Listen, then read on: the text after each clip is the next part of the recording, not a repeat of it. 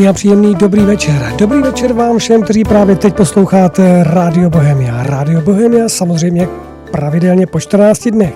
I když se musím hned na začátku omluvit za nás za všechny, jelikož ty prázdninové dny nám nedovolali, nedovolovali se příliš často setkávat tady v tomto studiu a zároveň vlastně pouštět vám eh, naše eh, hosty naživo. Ale to se tak dá někdy očekávat, protože to cestování, samozřejmě eh, navštěvování různých míst, prázdniny prostě vybízí. A v tuto chvíli jsme v září, to znamená už opravdu v pracovním procesu procesu, tak jak jsme zvyklí, vám můžeme konečně nabídnout naše první zářijové vysílání, živé vysílání z našeho pražského studia na Kolbenově ulici. Já jsem velmi rád, protože máme pro vás samozřejmě spoustu novinek, spoustu zajímavostí. Máme tady pana Aleše Svobodu, máme tady Mariana Kechlibara a samozřejmě dnes i velice zajímavou a řekl bych až exkluzivní reportáž s panem profesorem Petrem Staňkem. V závěru si popovídáme o České konferenci, jelikož letošní Česká konference uzavírá svoji první dekádu, nebo nevím, jestli říct první, možná přijde druhá, kdo ví, ale je to první dekáda. První dekáda, nebo možná by se mohlo říct desetiletka. My jsme zvyklí na pětiletky, ale myslím si, že byly i desetiletky před mnoha a mnoha lety. To si popovídáme potom.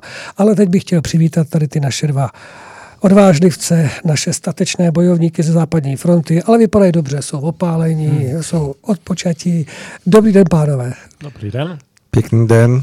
Tak západní fronta dlouhou dobu vás neslyšela, neviděla, ale vy jste samozřejmě byli neustále v obraze, jelikož jste taky cestovali a sledovali jste dění.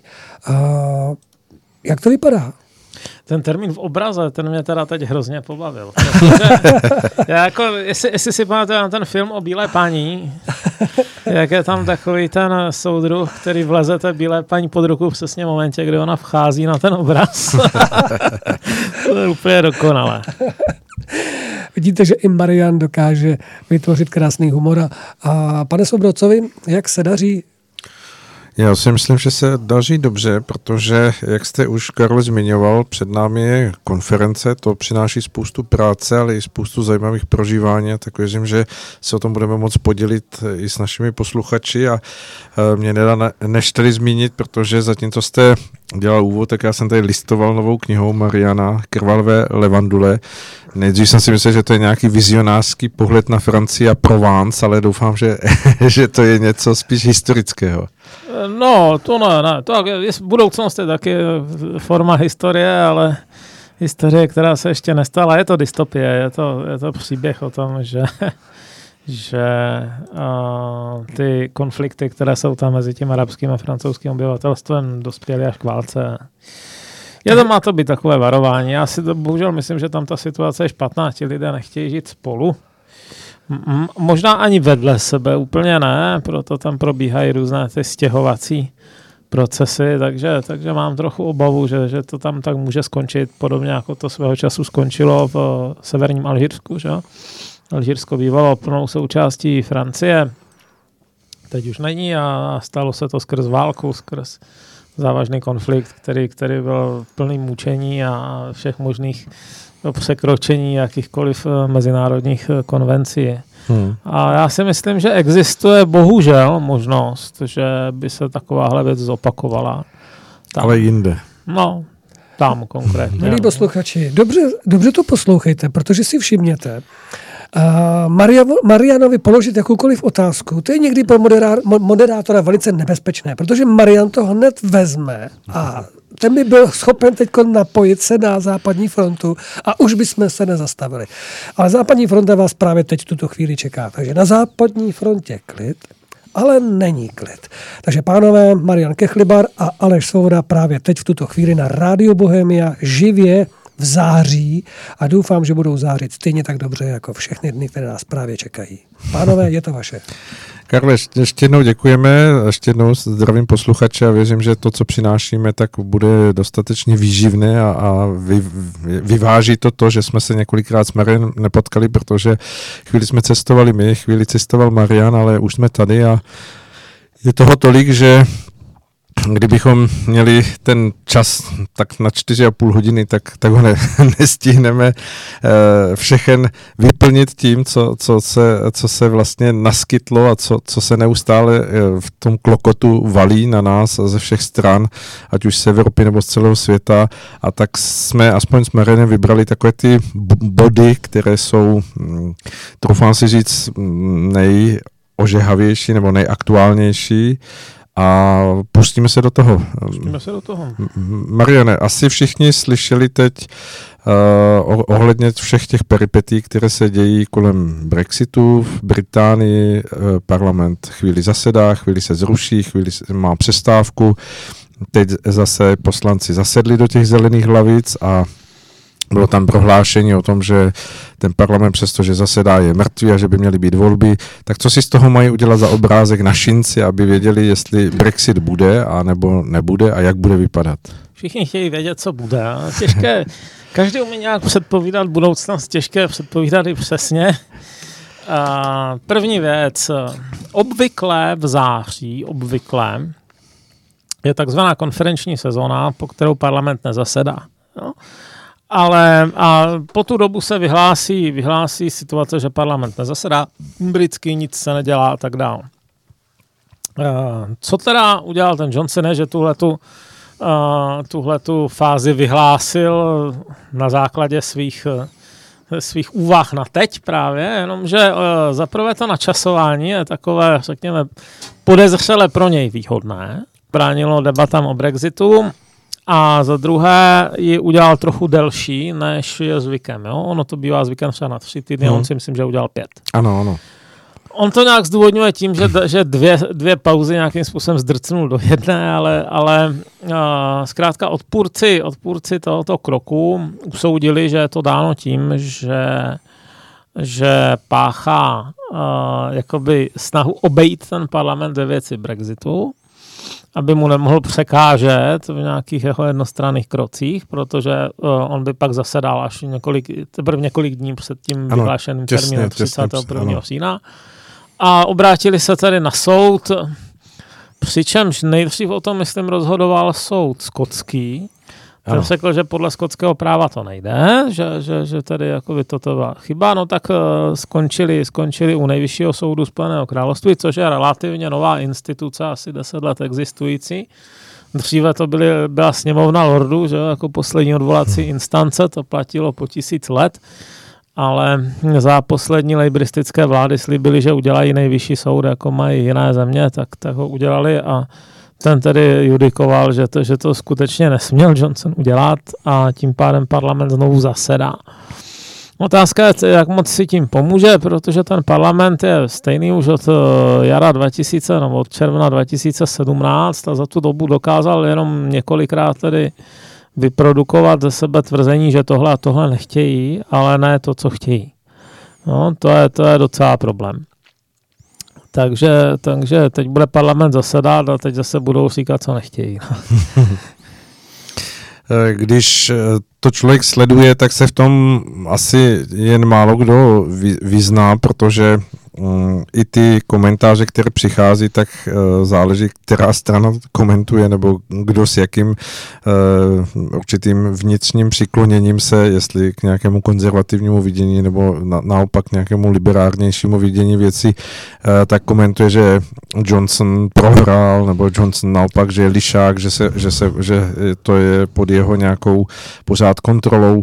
Jak, jak se v tom máme teď vyznat, protože těch bodů, které se tam probírají, od eh, předčasných voleb eh, po referendum. Co všechno asi může přijít nějakým způsobem na pořad věci teď? Nejlogičtější by byly předčasné volby, proto se obávám, že nebudou. Ale ona by to byla jediná reálná cesta, jak tady z tohohle patu ven.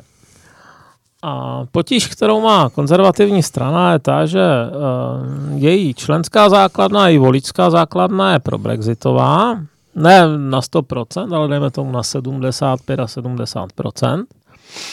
Kdežto ty nejvyšší patra konzervativní politiky, které jsou silně spjaty s ekonomickými zájmy velkých hráčů, jak to už bývá no, v politice, tak ti velcí hráči se obávají, že Brexitem, nedej bože, nechřízeným Brexitem, teda z jejich hlediska, nedej bože, nastanou takové problémy s obchodem, odbytem, komunikací, prodejem výrobků, že uh, by to mohlo pro ně znamenat velké finanční ztráty. No, to je, to, to je právě to, tohleto, tenhle podvojný život, který ta konzervativní strana musí za každou cenu vyřešit. Protože bude-li chtít, bude chtít šéfovstvo něco jiného, než, než eh, co můžete udělat. Buď můžete vyměnit ty poslance, nebo můžete vyměnit členskou základnu. To druhé se dělá podstatně hůř. Mm-hmm. takže, takže asi vyměnit poslance. No, on to teď ten Johnson fakticky udělal, protože 21, tuším, největších rebelů, kteří se vyjádřili, že, no, kteří začali vlastně spolupracovat na tom, aby zabránili tomu no, no deal Brexitu, tak vyhodil z té strany. Což teda mimo jiné znamená, že v předčasných volbách eh, nebo v jakýchkoliv volbách už nemůžou kandidovat za konzervativce. Konzervativci si tam zvolí svoje jiné kandidáty a dá se dost čekat, že by to byly asi pro brexitoví kandidáti.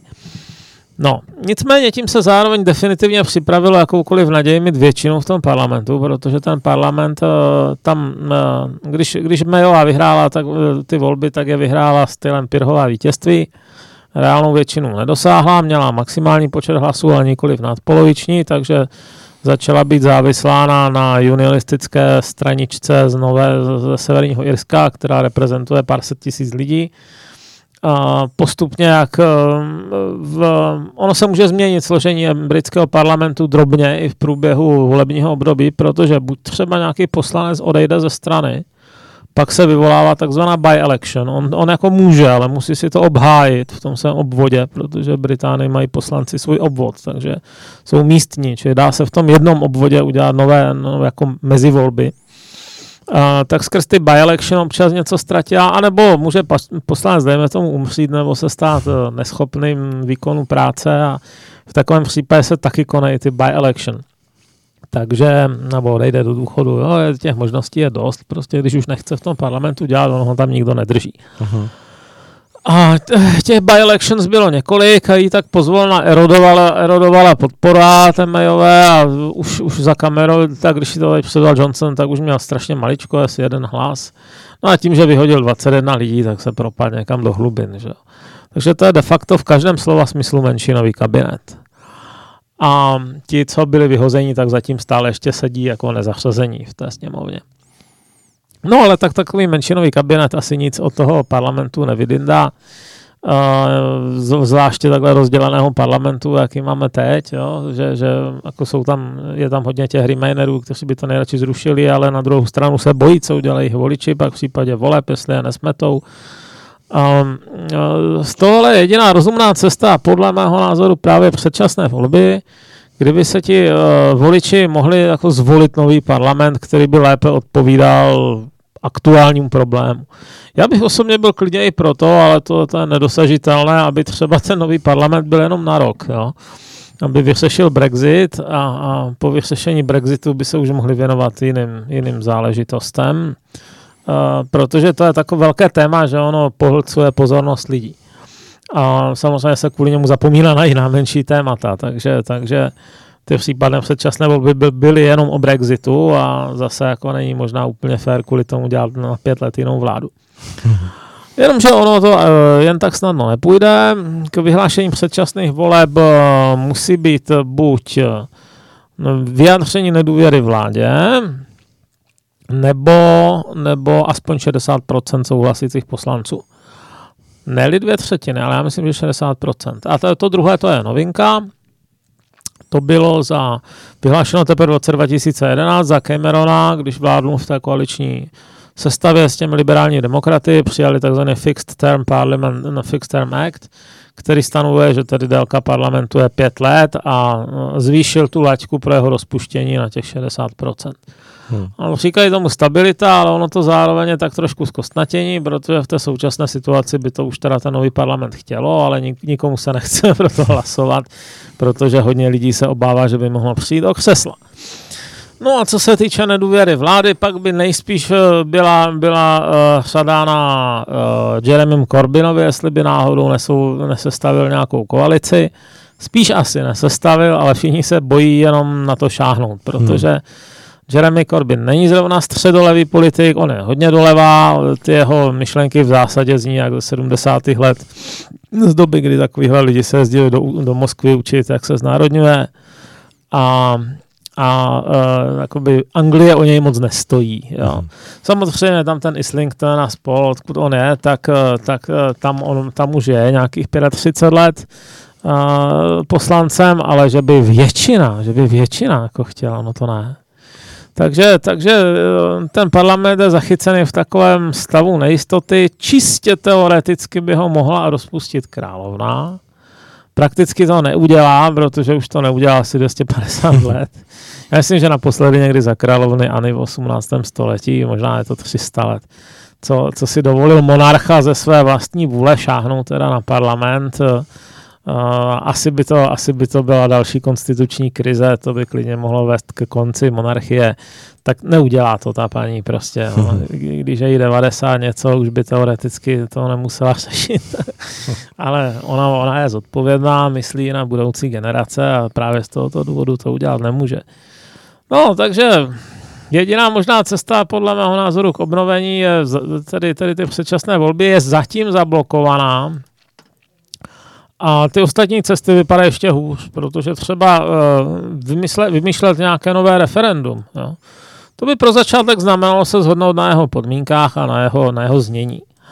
A znění to znamená vymyslet otázku, už jenom ta otázka je taková návodná. Jo. Když, se, když se vyhlašovala ta první referendum, tak byl strašný boj o to, jak, jak budou znít vlastně ty možnosti na tom lístku.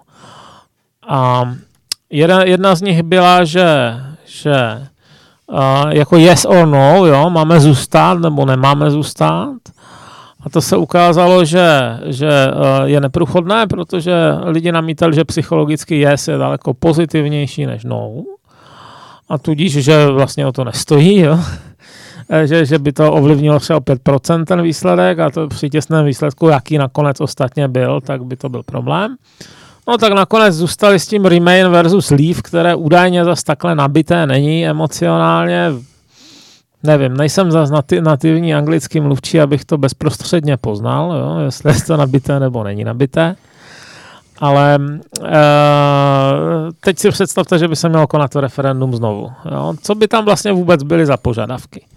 Bylo by tam teda jako Remain vůbec, jo? když prohrálo to ty první volby, no tak uh, jako člověk by řekl, že správně by možná ani nemělo, když už to jednou prohrálo. Na druhou stranu, ti samí uh, lidi, kteří by byli potřeba k tomu, aby ho prosadili v tom parlamentu, ti poslanci, to jsou zrovna ti Remainaři.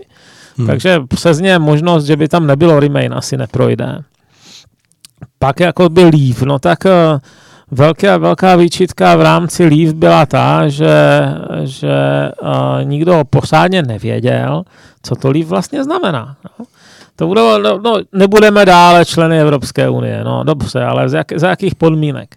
Je to tak, že by třeba uh, existovalo členství v jednotném trhu evropském, nebo aspoň nějaké nebo aspoň nějaká bezcelní zóna, nebo něco takového, nebo, nebo dokonce ještě těsnější spolupráce, nebo naopak, eh, naopak, že by teda byla nějaká bariéra, ona by ta bariéra musela být eh, mezi Severním Irskem a Irskem, což je komplikované, tam, tam, ta, tam se ta hranice uh, točí přes různé remísky, kopečky, jo, je mnohem delší na kilometry, než, než když vezmete spojnici začátku a konce, protože komplikovaná to celé by se muselo hlídat ne, není vyloučeno, že nějací irští republikáni by na to začali s nějakým terorismem.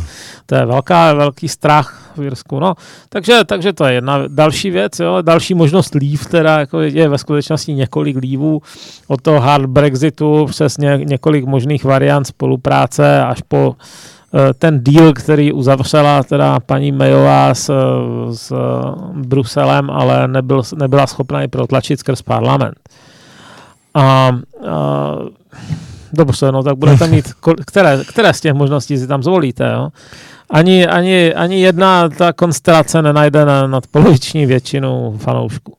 Takže jsme... zabetonované. A to jsme se vůbec nedostali k tématu toho, tak, jak by se no. měla ta kampaň financovat, jak by měli mít přístup v médiích, jo? protože svého času, když se volilo, uh, volilo za, no, hlasovalo za Camerona, tak Cameron, uh, Cameron uh, rozeslal před tím hlasováním do, z vládních peněz do všech uh, kastlíků ve Velké Británii, do všech schránek zprávu nebo brožuru o tom, proč teda jako on, Cameron a jeho vláda preferuje variantu Remain. A uh, hrozným způsobem to štvalo uh, zastánce Leave, protože řekli tak, tady by měla být vláda aspoň trochu trochu uh, neutrální, protože konec konců má velkou moc, hodně peněz, někteří lidi k ní mají až nedůvě, jako nepřiměřený respekt, tak uh, proč bychom uh, měli trpět to, že ta vláda se postavila na jednu stranu, ani to nebylo započteno v těch, v těch uh, penězích a tak dále. Na druhou stranu, po té, co teda ty, ta hlasování proběhlo a Leaf vyhrál, tak se ukázalo, že tam měli taky nějaké irregularity ve financování a podobně že asi na jejich, eh, na jejich straně vystupovali i nějaké jako cizí, cizí vlivy. Takže, takže když se na to podíváte, eh, nikdo, nikdo asi nechce, aby se zopakovaly tady tyhle ty problémy, které u některých lidí vedly k tomu, že to ani neberou jako legitimní, to hlasování.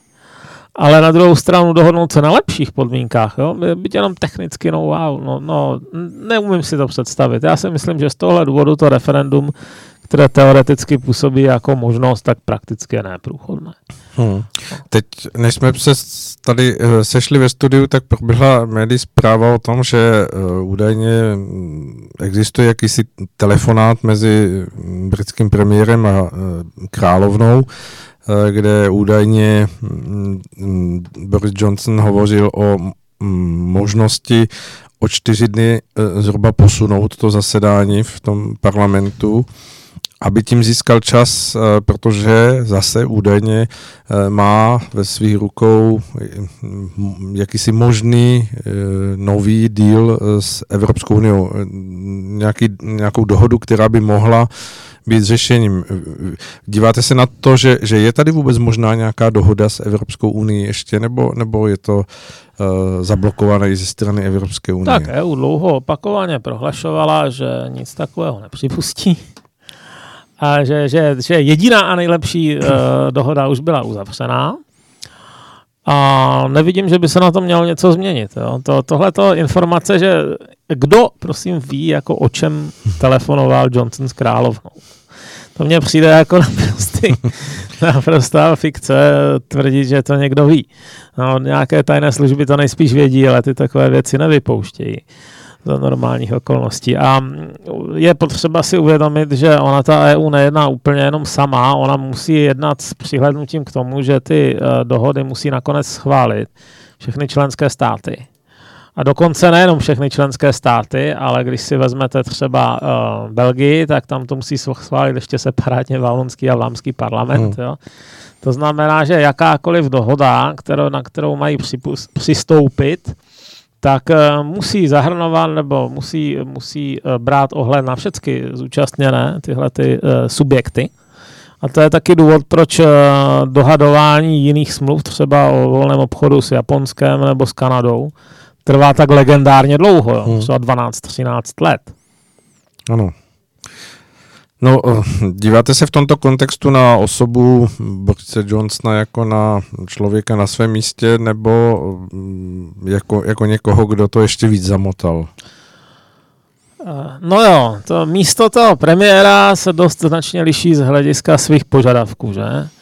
A když se podíváte na, dejme tomu, eh, medicínu, tak pro chirurga je potřeba úplně jiné natury než pro fyzioterapeuta. Fyzioterapeut musí být opatrný a jako nesmí, nesmí být moc brutální a ten chirurg musí umět říznout, až teče krev. Jo. Neříkám, že zbytečně, ale kdyby, kdyby jako fyzioterapeut asi může mít strach z krve a chirurg nesmí. Jo, jinak by to pacienta zabil. A, a pryč jsou ty časy, kdy být premiérem znamenalo sešit drobné technikálie. No, speciálně britský premiér teď musí vyřešit situaci Brexitu nějakým způsobem. Um, na poměry, na pom- kdyby to bylo zemětřesení, tak je to tak jako 8. stupně, 9. to není žádný běžný úkol. A na mimořádné úkoly potřeba mimořádné osobnosti, mnohdy i takové, které by, které by právě jako v míru a klidu byly úplně kontraproduktivní. Jo. Já si osobně myslím, že, že Johnson na to je dobrý typ a taky si myslím, že nebude žádná velká touha ho tam nahradit v daný moment. Protože dejme tomu, že si řeknete, že, že byste chtěl být premiérem místo něj, ale v ten moment, v ten moment to spadne na vás, jo, tohleto rozhodování. No tak kdo se postaví z toho parlamentu, kdo řekne, já chci být místo něj. Ani tomu Corbinovi se do toho moc nechce. Tak to je evidentní, protože ta, ten eh, regulérní návrh eh, Borise Johnsona o tom, pojď, pojďme udělat uh, předčasné volby, tak vlastně neprošel také hmm. i skrz odpor lidí od, od Jeremy Corbina. No, neprošel, no. Corbyn pak jako nadhazoval něco takového, že možná do konce roku, no jo, ale do konce roku, vždyť, vždyť termín na Brexit je 31. říjen, že? Vůbec není jisté, jestli by, to, že, jestli by za A vůbec, eh, vůbec eh, premiér požádal o prodloužení. To je další zajímavé téma. To, to už se dostávám k dalšímu zajímavému tématu. Co všechno může vlastně parlament po premiérovi chtít? Eh, parlament by, dejme tomu, mohl přijmout usnesení, požádejte o další odklad. To asi jo. Ale uh, neznamená to, že není úplný automatismus, že by to ten Johnson udělal. A dejme tomu, že by to neudělal vůbec, no tak je možné ho začít tahat před ten parlament jakože in contempt, jo? Že, že pohrdá parlamentem, to je podobné jako pohrdání soudem, existuje i pohrdání parlamentem, ne, že by to mělo kdo ví jaké následky, teoreticky by za to, ho za to zavřít mohli, prakticky se to nestane, nebo respektive nikdy se to nestalo. Nevím, no nikdy, v moderních dobách ne, jo, ne, nevím, jestli někdy v 17. století někoho nepopravili za to, ale, ale, ale v moderní době je to takový strašák uh, bez zubu. A nebo to může udělat způsobem tak strašným, jo, že, že sice uh, uh, naplní formálně teda tu žádost, ale prakticky to bude formulované nebo navržené tak, aby, aby to nemohli se zachováním cti přijmout, jo, ta protistrana prostě takové to vlk se nažrala, koza zůstala celá. Co v takovém případě? Zase ho tahat před soud, jestli teda má nebo nemá a jestli to udělal správně, nebo jestli byl in contempt, jo. Takže, takže, no, vzhledem k tomu, že máme asi 36 dní, 36 dní, ano, tuším, tak. tak, tak eh, jenom tyhle ty právní tahanice by asi zabrali víc času. Někde jsem teď před nedávnou dobou četl uh, takovou anekdotu týkající se Brexitu a ona hovořila o tom, že píše se rok 2050, uh, v, v Evropské unii zůstává jedna země Velká Británie a řeší, jak z Evropské unie vystoupit. uh, když se ohlednete takhle zpátky, Mariane, mm, proč si to vůbec takhle komplikuje ta Británie sama, ten tu, tu situaci, myslíte, že se zalekla, zaskočila to, té, té situace, anebo, nebo je to trochu nějaká politická tahanice, snaha nějakých žabomyších válek, eh, z toho všeho ještě navíc získat jakýsi politický kapitál a No, uměrně tomu, uměrně tomu, jak se blíží to skutečné datum, tak lidi řeší mě tady neustále nějak klesá, prosím vás, mikrofon. Když mě budete slyšet vzdáleněji, tak to není tím, že bych se průběžně vzdaloval a přibližoval. To je jenom tím, že, že ten mikrofon se nějak kácí. Jo, vadne. Si, ano, vadne, ano. Proč ta růže uvadá? Takže, takže, kde jsme to byli teď? Jo, eh, proč, proč si to komplikují? Protože uh, ďábel bývá v detailech. Jo. Podívejte se, jak snadno se uzavře manželství a jak obtížné udělat rozvod. Mezitím eh, vzniklo, když vezmu rozvod, mezi tím vznikl nějaký majetek nebo se nějaké děti, které potřebují nějakým způsobem být uh, zaopetřeny, že jo, no, a, a tak uh, on, o tom jako obvykle nerozhodnete ze dne na den ani v situaci, kdy máte uh, zhodu jo, mezi těmi partnery i ty, i ty úplně bez, bezkonfliktní uh, rozvody většinou nějakou dobu trvají. Jo. To často se ukáže, že si třeba ti lidi mysleli, že něco naivně a že to ve skutečnosti tak není a že, a že se to zkomplikuje nějakým dědictvím nebo něčím hmm. takovým. nedej bože, když ti lidi teda mají nepřátelské naladění a různým způsobem se dělají na schvály. A že teda v Evropské unii je kontroverzních témat dost i uvnitř, například ten uh, rybolov. No. To je velmi, velmi zásadní uh, téma pro Angličany, kteří jsou ze všech stran obklopení mořem nebo Brity a museli, museli pouštět evropské lodě do svého prostoru a uh, neradi, protože ty evropské lodě tam toho vylodí, vyloví opravdu dost. Takže hned nějaké téma, které, které, které bude velmi, velmi, velmi obtížné hledat uh, nějaký kompromis. A teď uh, za tu dobu, kdy máte volný pohyb zboží, zejména toho zboží, tak uh, to, co udělali ty firmy, je, že si tak trošku vytvořili závislosti. Jo? Hmm. Tak Němci třeba vyrábějí spoustu aut v Británii nebo nějakých e, dílů do nich. Jo? To, když teď bude nutné všechno procházet celní kontrolou, tak je otázka, jak dlouho to bude trvat. Jestli, dejme tomu, ten kamion nepojede týden místo den. Jo? Hmm. Zejména, když těch vyškolených celníků není dost a toho zboží je naopak hodně. Takže, takže uh, tyhle ty praktické otázky, které samozřejmě na tom uh, lístku hlasovacím nestály, ani by nemohly stát, protože uh, je neumí nikdo snadno vyřešit a kdyby se jenom vytiskli vedle sebe, tak je to slušný sešitek, tak uh, se teď řeší. Jo? Další otázky, které se řeší, jak to bude s, s trvalým pobytem lidí. No tak v Británii dělá pár milionů Evropanů. No, občanů EU. Tuším 7 milionů, že no. to je. A někteří z nich jsou tam na krátko, jiní jsou tam hodně na dlouho. A e, naopak Britové nechodí zas tak často a intenzivně pracovat na kontinent, to ne. Ale poměrně dost se jezdí, jezdí do Španělska na uh, důchod. Ano. On je tam přece jenom podstatně lepší počasí a vůči Británii relativně nízká cena nemovitostí.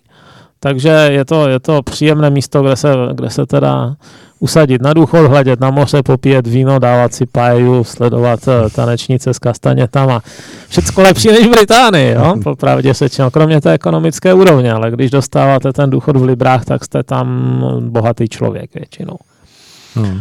A teď je otázka, která ta práva těm lidem zůstanou. No, dosud třeba můžou i hlasovat eh, ve volbách do Evropského parlamentu, no tak to bude očividně pase, no, ale tak já nevím, na místní úrovni a smějí dále nabývat nemovitosti a, a nebude jim náhodou třeba ten důchod zdaněn jo, a, a když by chtěli pracovat, jaké druhy povolení k tomu budou potřebovat, smějí si dovést děti a rodinu nebo ne. Jo.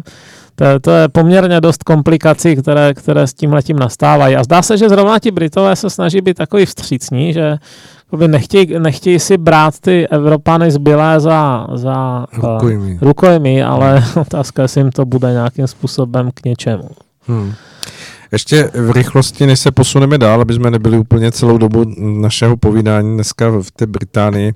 Eh, jak se díváte na osobu, která tak trochu také to všechno způsobila, to je pan Faráš, který samozřejmě má uh, svoji uh, politickou stranu, která také údajně v těch um, možných volbách, které kdyby nastaly, tak by mohla sebrat nějaké vlasy, hlasy um, konzervativcům. Jak se vůbec díváte na, na jeho osobu teď v té aktuální situaci? Znáte řeckou bohyni Nemezis? To je jako někdo, kdo, kdo, kdo důsledně pronásleduje lidi, já, já, si, já to ocituju tady z, z Wikipedie. Nemesis důsledně pronásleduje lidi, kteří se dopouštěli spupných činů. Jo. Nedá pokoj a stíhá a trestá je tak dlouho, dokud není spravedlnost naplněna. Její jméno je do dnešní doby symbolem osudové msty. Tak to je víceméně to, co je faráš. Jo? Ne, to, tu spravedlnost bych tak neakcentoval, ale z hlediska konzervativců je to opravdu nemesis protože uh, on sice nezačal úplně původně s myšlenkou uh, Brexitu, to už, to už opravdu vzniklo někde v 90. letech v hloubi konzervativní strany, tehdy ještě na jejím okraji. Uhum. Ale začal, ujal se jí teda jako politického tématu číslo jedna a přece jenom těch resentmentů v té Anglii je dost a on to dokázal skutečně uh, proměnit eh, v politickou sílu. Jo? Takže místo okrajového tématu to začalo být důležité téma a dneska už je to téma číslo jedna až pět. Hmm. Takže uh, on založil stranu, která se jmenuje UKIP. UKIP, uh, UK Independence Party, byla uh, docela úspěšná v preferencích. Uh, jeden čas před těmi volbami roku 2015 i, i jako sliboval, že bude hlasovat tak 25-26% lidí. A to při tom britském volebním systému může a nemusí být problém. Záleží na tom, jak jsou plošně rozděleni, jo? protože v Británii je nějakých 700 735 nebo kolik je těch, těch konstituencí z těch, těch okrsků, či každé odpovídá zhruba 100 tisíc lidí. Zhoda okolností je to dost podobné jako u nás volby do Senátu, tady taky máme nějak tak podobně velkou konstituenci.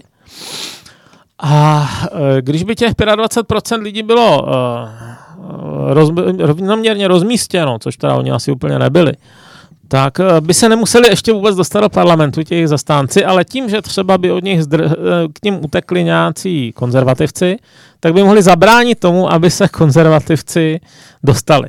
Hmm. Jo, takže uh, začali z toho mít strach, ti konzervativci mainstreamoví z těch ohromných procent. A teď samozřejmě nemohli říct, my vystoupíme z EU, ale mohli říct, uděláme hlasování o vystoupení z EU a to se taky stalo součástí uh, volebního manifestu.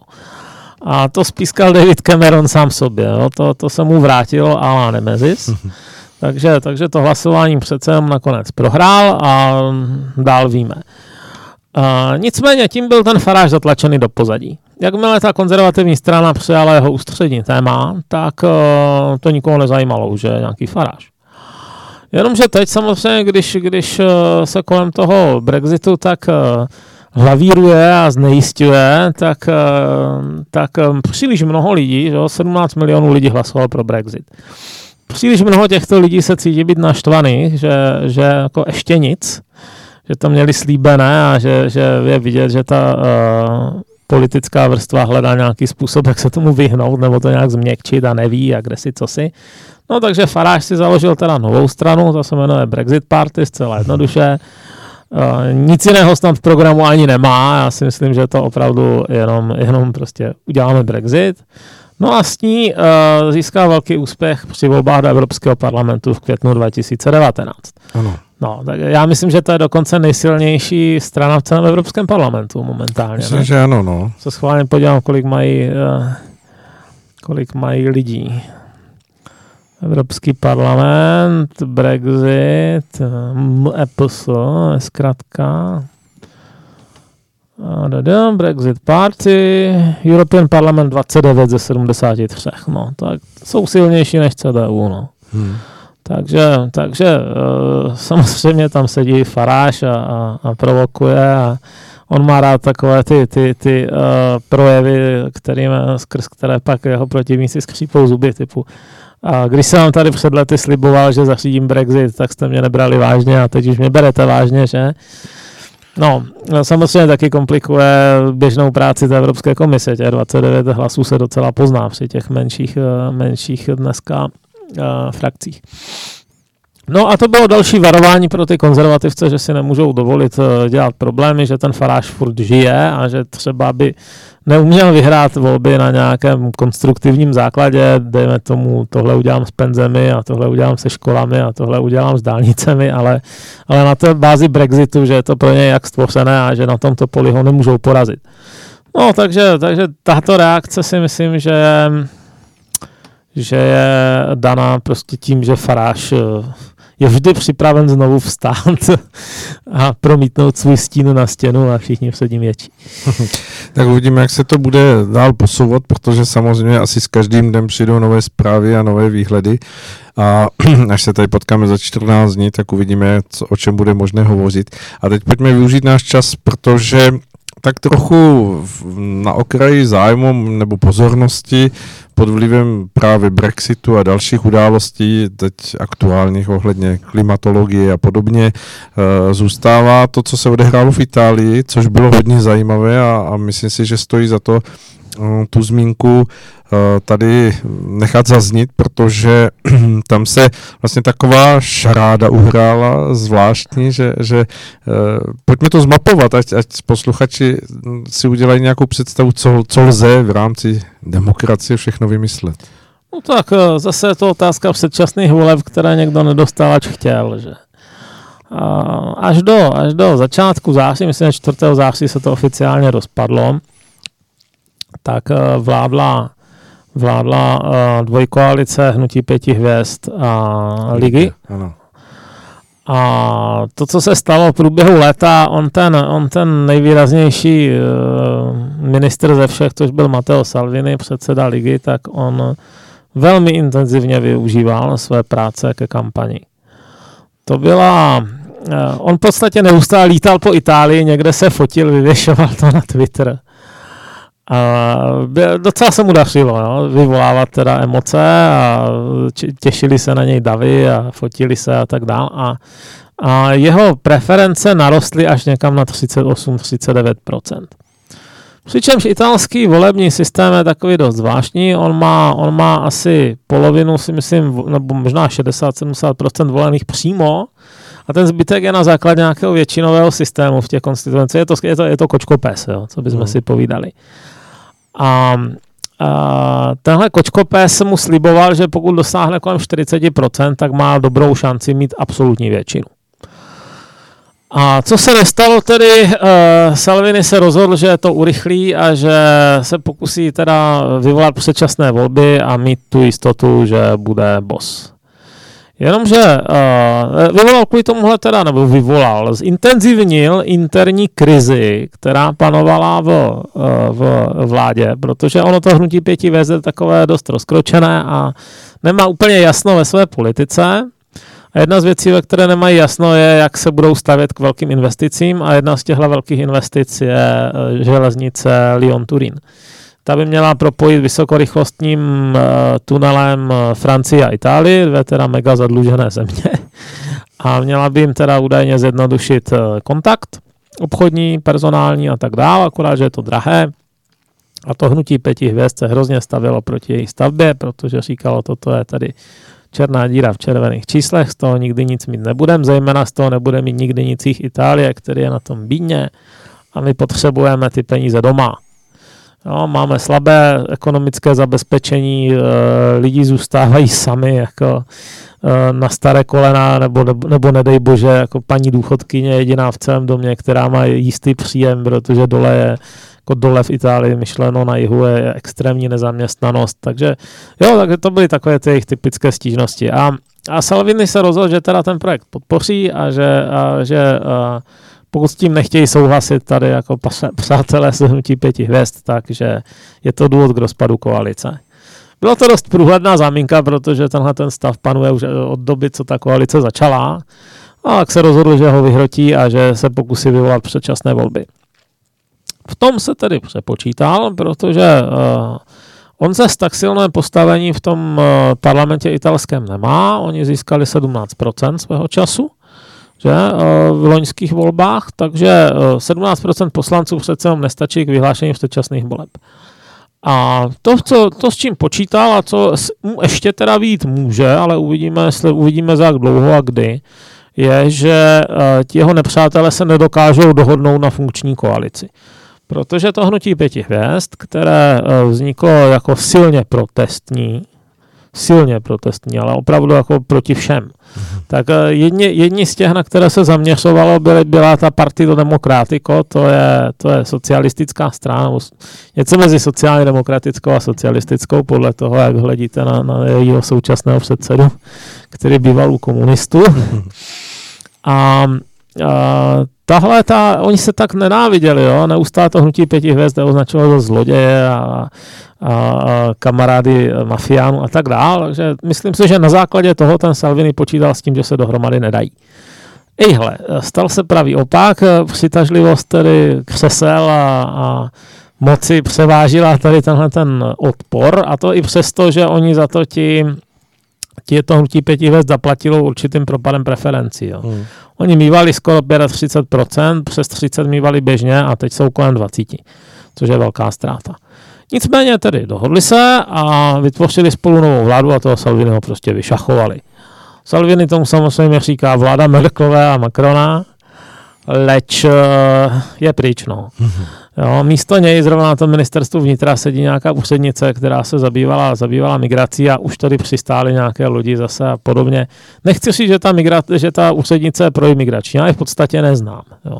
Hmm. Ale není, není tak tvrdá, jako byl ten Salvini, který, který nechal všechny, všechny eh, se po, prostě pomoci jako flout, ale nesměli se přiblížit.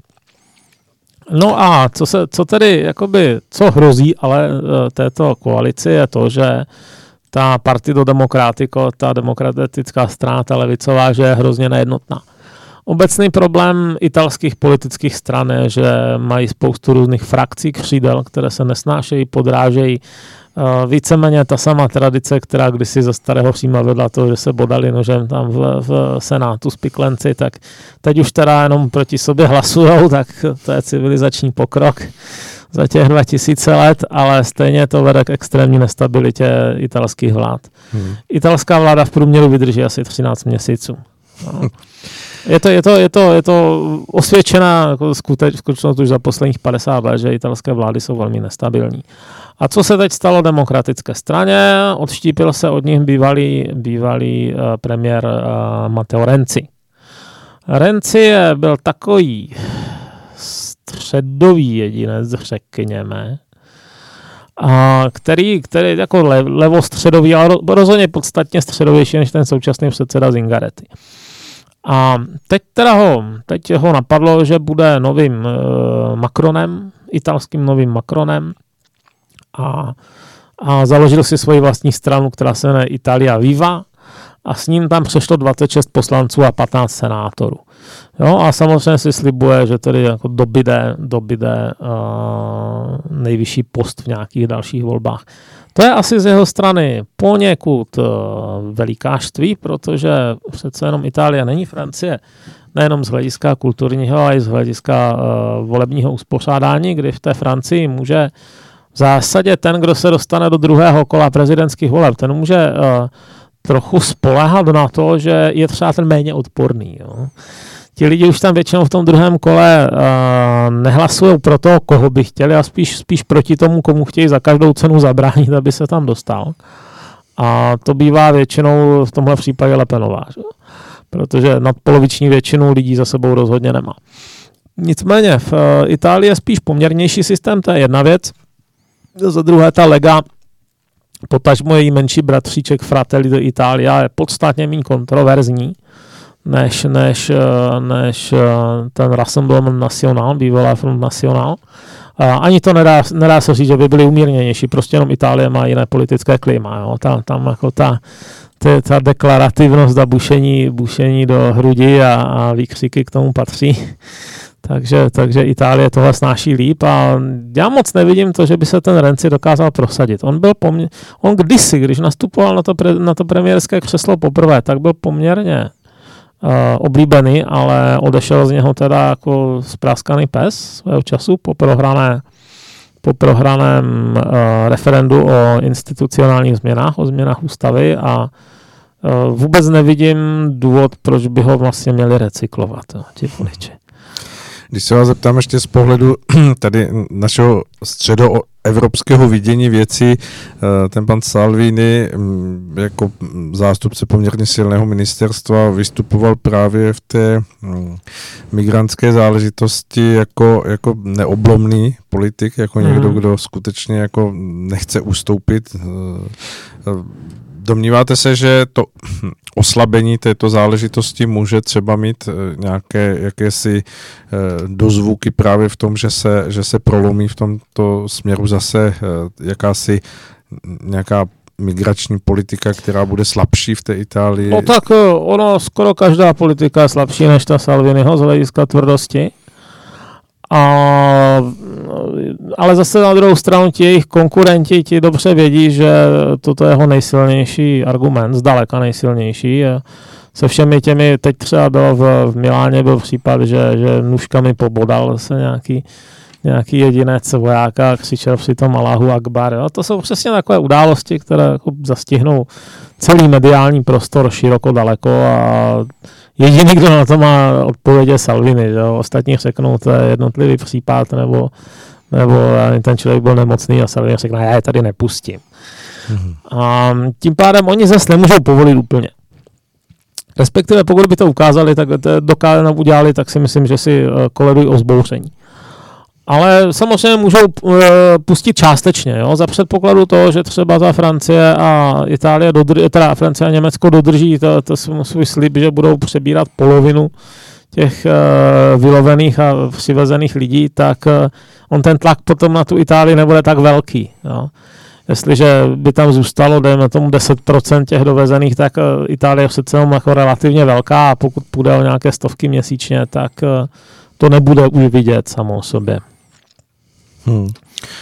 Myslíte si, že to je karta, na kterou také ten Salvini tak trochu sází, že, že ten vývoj události bude hrát jako jemu víc do karet právě v takových záležitostech, jako jste zmiňoval, že se tam budou uh, objevovat nějaké excesy a incidenty, které vlastně jakoby přihrají jemu nakonec nějaké vítězné body?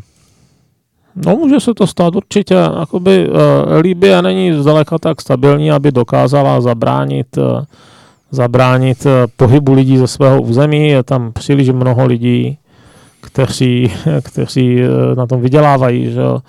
Takže, takže uh, nějaké pokusy, od, nejenom z Libie, ale poslední dobu vzniká i pohyb přes Tunisko, které se dřív považovalo za spíš bezpečnější. Zdá se, že i tam uh, ty aktivity těch eh, pašeráků lidí docela mm, zintenzivnili. Je otázka, jestli uh, tuniské úřady se s tím dokážou poradit nebo ne, uvidíme. No takže na Tuniska je to na Lampedusu zrovna relativně blízko. Hmm. Takže, takže já si myslím, že nějaké to proudění tam bude. Uh, ono, ono, když si všimnete teda současné situace, tak uh, ono je i z toho Turecka. Tam to má zase jiný důvod, Eh, tam to má důvod ten, že eh, turecké úřady víceméně přestalo bavit, eh, mít tam ty imigranty a snaží se různými způsoby vytlačovat třeba z Istanbulu, jo? že přijedou někam, naloží je do, do autobusu a vezou někam k Diyarbakiru, nebo dokonce je chtějí vysadit přímo do Sýrie přes hranici. A ono se jim to samozřejmě moc nelíbí a moc se jim tam nechtě, nechce takže se vysloveně snaží o to, aby e, utekli včas. A tímhle vznikl nový dodatečný proud e, směrem na Řecko. Jo. A on může být docela početný, protože v tom Turecku se odhaduje 3-4 miliony těch imigrantů, takže i kdybych 10% jako uspělo s tím a tím, tak je to pořád docela masivní vlna. Hmm. No.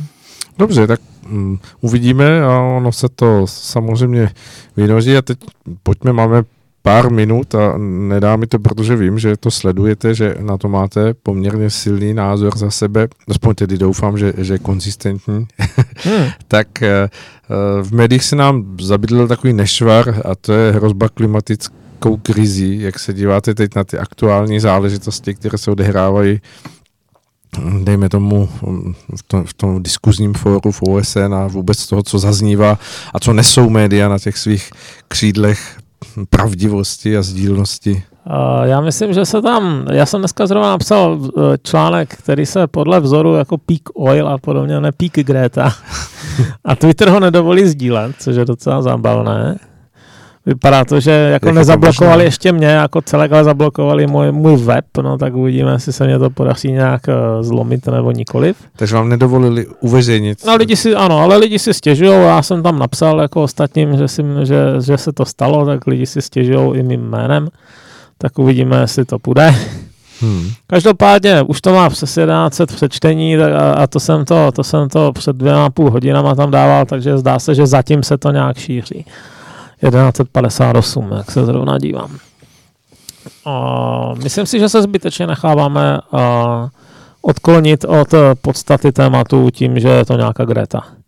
Jo, ona je to jako by chytře vybraná ta osoba z toho hlediska, že, že kdo nadává na 16 letou holku, tak působí divně. Hmm. A oni to těch zastánci hojně používají, tento argument, což je podpásový argument naprosto. Protože když chce někdo uh, měnit eh, světové poměry ekonomické, politické, tak uh, je jedno, jestli má 16 nebo 160. Musí, musí se zodpovídat uh, kritickému názoru té veřejnosti, která bude, její životy tím budou nějakým způsobem vykolejené. Ale já když se podívám na ty požadavky, ty jsou podle mého názoru prostě nereálné, jo? čistě ekonomicky.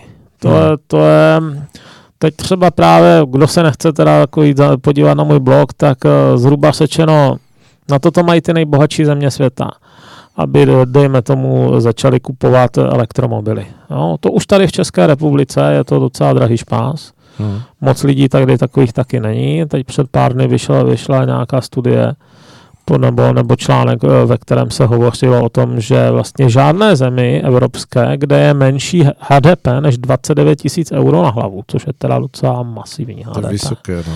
Pod tím je i Itálie, jo, na tož my tak, um, že se vlastně moc neprodávají ty, ty elektrovozy, jo? Že, že stále ještě tvoří méně než 1% nově zaregistrovaných vozů, ne celkové flotily, ale nově, jako letos zaregistrovaných vozů. A myslím, že dokonce i včetně hybridů. Takže eh, je vidět, že už to začíná být drahá legrace i pro eh, relativně blahobytnou Českou republiku, protože my na, na světové standardy rozhodně blahobytní jsme na to, že nedej bože, dejme tomu v Rumunsku, kde jsem teď byl a kde teda musím říct, že ten rozdíl životní úrovně je velice bolestivě vidět. Hmm. V domech, které my bychom označili jako ghetto, tak byli prostě normální lidi, protože nic jiného nemají, jo, běžné pracující familie. Um, a to Rumunsko je pořád ještě pořád někde jinde, než, než dejme tomu uh, Indie. No, hmm, ve které, a je, je pravda, že jakoby ti Indové mají zatím menší eh, otisk CO2 a podobně, ale na druhou stranu jich je mnohem víc než Evropanů. A to máte ještě Afriku, Indonésii a tak dále, jo, Brazílii. To jsou, to jsou takové masy lidí, které, by, které, které žijí v chudých zemích a které by se měly vzdát z takových elementárních věcí, jako je, jako je doprava. Jo, jako budou dál jezdit na rikšách nebo co, ale to se jim asi nebude chtít, že? No, to Oni už to zažili. A... koňmi. No, ten kuň taky něco vyprodukuje a podobně. To, to jako není úplně jednoduché, jo? Navíc vás ti lidi prostě vyženou. Uh, zkuste být indický politik a říct, no tak máme tady začínající střední třídu, která konečně má auto a klimatizaci, tak víte, co vám je na to seberem ve jménu planety. Jo, už nesmíte, jako to je neúnosné, mm, ozývajte se zase vějířem, jo. No kdo, kdo to uposlechne? Hmm. No, kdo takového člověka zvolí? Jako, zdaleka většina, většina uh, světa nemá takový mindrák eh, ze své vlastní spotřeby, jako mají Němci, dejme tomu. A čekáte tedy, že tady bude tlak na ty vyspělejší země nebo prostě země západního typu, aby oni převzali tu hm, jakousi zodpovědnost a nějakým způsobem sebe ovlivňování a sebe kontrolování se podřídili těmto, těmto myšlenkám, ne, nehledě na to, co se bude dít v těch jako jakoby zemí chudších, které na to nebudou mít a které to budou ignorovat? To je jako kdybyste řekli, eh, kdyby přišel na konce a řekl, teď mě napodobuj a vylezeme spolu na Everest. No nedokážete to. Jo. Nedokážete to. To není prostě ve vašich silách. Stejně tak nemůže ta Indie dokázat eh, dekarbonizaci po německém vzoru. Jo, pokud má něco takového fungovat, tak eh, to musí být levné. Hmm. Aby, to, aby to mělo ekonomický argument. Já, já tam uvádím jako příklad. Poprvé po mnoha letech poklesla v posledním desetiletí spotřeba amerických domácností elektřiny. A to se stalo tím, že se rozšířily LED žárovky. Ty mluví sami za sebe. Jo? Jedna stojí 4 dolary, vydrží 25 tisíc hodin, je jedno, jak často to vypínáte a zapínáte, vydrží, nesk, neskracuje se tím její život a schopnost, svítí to hned, svítí to jasně, dokonce to svítí v mraze bez problémů, jo? což většina, většina uh, zdrojů světla má problém, tak ona ku podivu v tom mraze ještě asi o 5% efektivnější. Jo, a spotřebovává to desetinu energie, co žárovka, no tak samozřejmě, že si to lidi nakoupili. Samozřejmě, že si to kupují i v tom Thajsku a v té Brazílii, protože je to pro ně výhodné. Jo. Podle mého názoru, jestliže má jako vůbec být nějaká, nějaká dekarbonizace, tak to lze jedině tímto způsobem. Hledat efektivnější cesty. Kdo to neumí, jako kde by na to vzal ten zbytek světa? Díváte se na to, že, že ty hm, fakta nebo ty argumenty, o které se opírají mnozí eh, právě v tom jakémsi eh, vidění toho, toho obávaného dalšího vývoje, eh, že, že ta fakta jsou skutečně věrohodná, že jsou i co se týká těch zdrojů a vlivů působení člověka, že, že tam je ta přímá úměra Helejte se, já se nechci vyjadřovat k přesným číslům uh, klimatických změn. Jo. Jakoby, vezmu-li, vezmu-li to s odstupem, tak vidíme, že na 7 miliard. zatím jakoby nemá za stolik lidí tu vysokou životní úroveň, ale ty země jako Indie a Čína rostou, nepochybně. A budou růst ještě. A budou růst, ano. Jako jejich cílem je žít eh, na úrovni. A té Číně už se to do nějaké míry podařilo. Ta Indie samozřejmě bude taky nějakým způsobem se snažit dohnat, už jenom proto, že jsou to tradiční rivalové, že?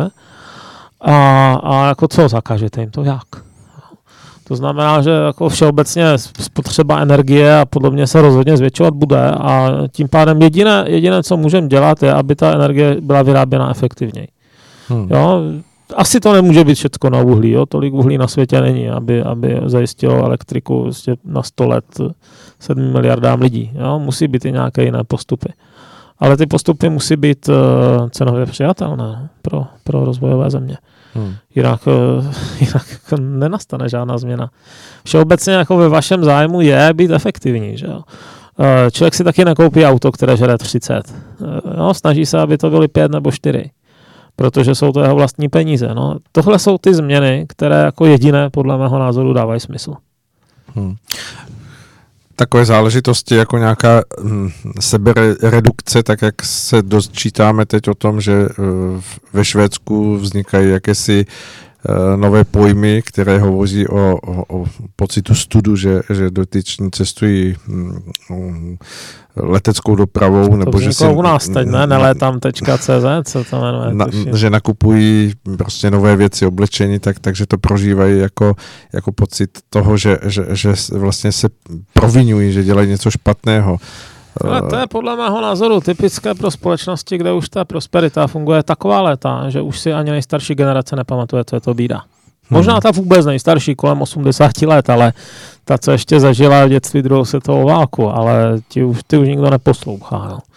Když to vezmete si ty, ty čerstvě industrializované státy, jako je třeba zrovna Čína, Tajvan, Thajsko, Filipíny, kde kdo, jo, kdo teprve roste, to jsou lidi, jejichž rodiče ještě žijí a, a ještě nejsou ani starší a ještě si pořád pamatují, co je to mm, ano, drahé potraviny ulici, a, a bydlet ve slamu, jo. A nemít elektriku nebo nemít, nemít pitnou vodu stabilně, no tak uh, uh, oni nebudou pocitovat nějaké um, Minderheitskomplexy z toho, že se mají líp. Hmm. Jak tedy vidíte, myslíte si, že tady ty snahy vyzní do prázdna, nebo že, že tady bude jenom právě eh, jakési masírování té, té bohatší části světa, eh, která bude tedy jako stále intenzivně prožívat tu vědomost té zodpovědnosti? Já si teda myslím, že, že uh, ten pík opravdu nastal, no? pík Greta.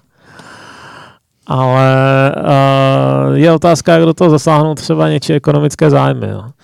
Vezměte si, že v době, kdy první vláda Topolánková tady zaváděla obnovitelné energie, tak vznikly ti strašní uh, solární baroni, kteří...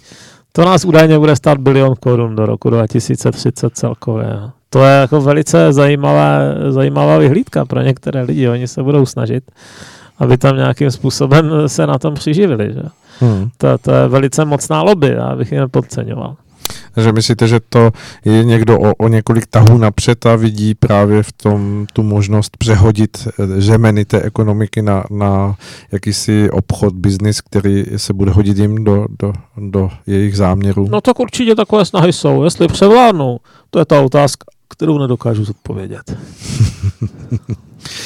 Dobře. Eh, Mariane, moc děkuji. Eh, malinko jsme přetáhli, i tak jsme začínali později, tak eh, věřím, že nám to posluchači prominou a že to, co jsme teď hovořili, tak určitě je taky předmětem to, o čem přemýšlí, protože to ani nejde jinak, když tím jsou média naplněná až po okraj a uvidíme, no, věřme, že bude lépe a dělejme věci tak, aby lépe bylo. Mariane, moc děkuji a... Za málo. Krásný čas. Naschledanou. kousek stráně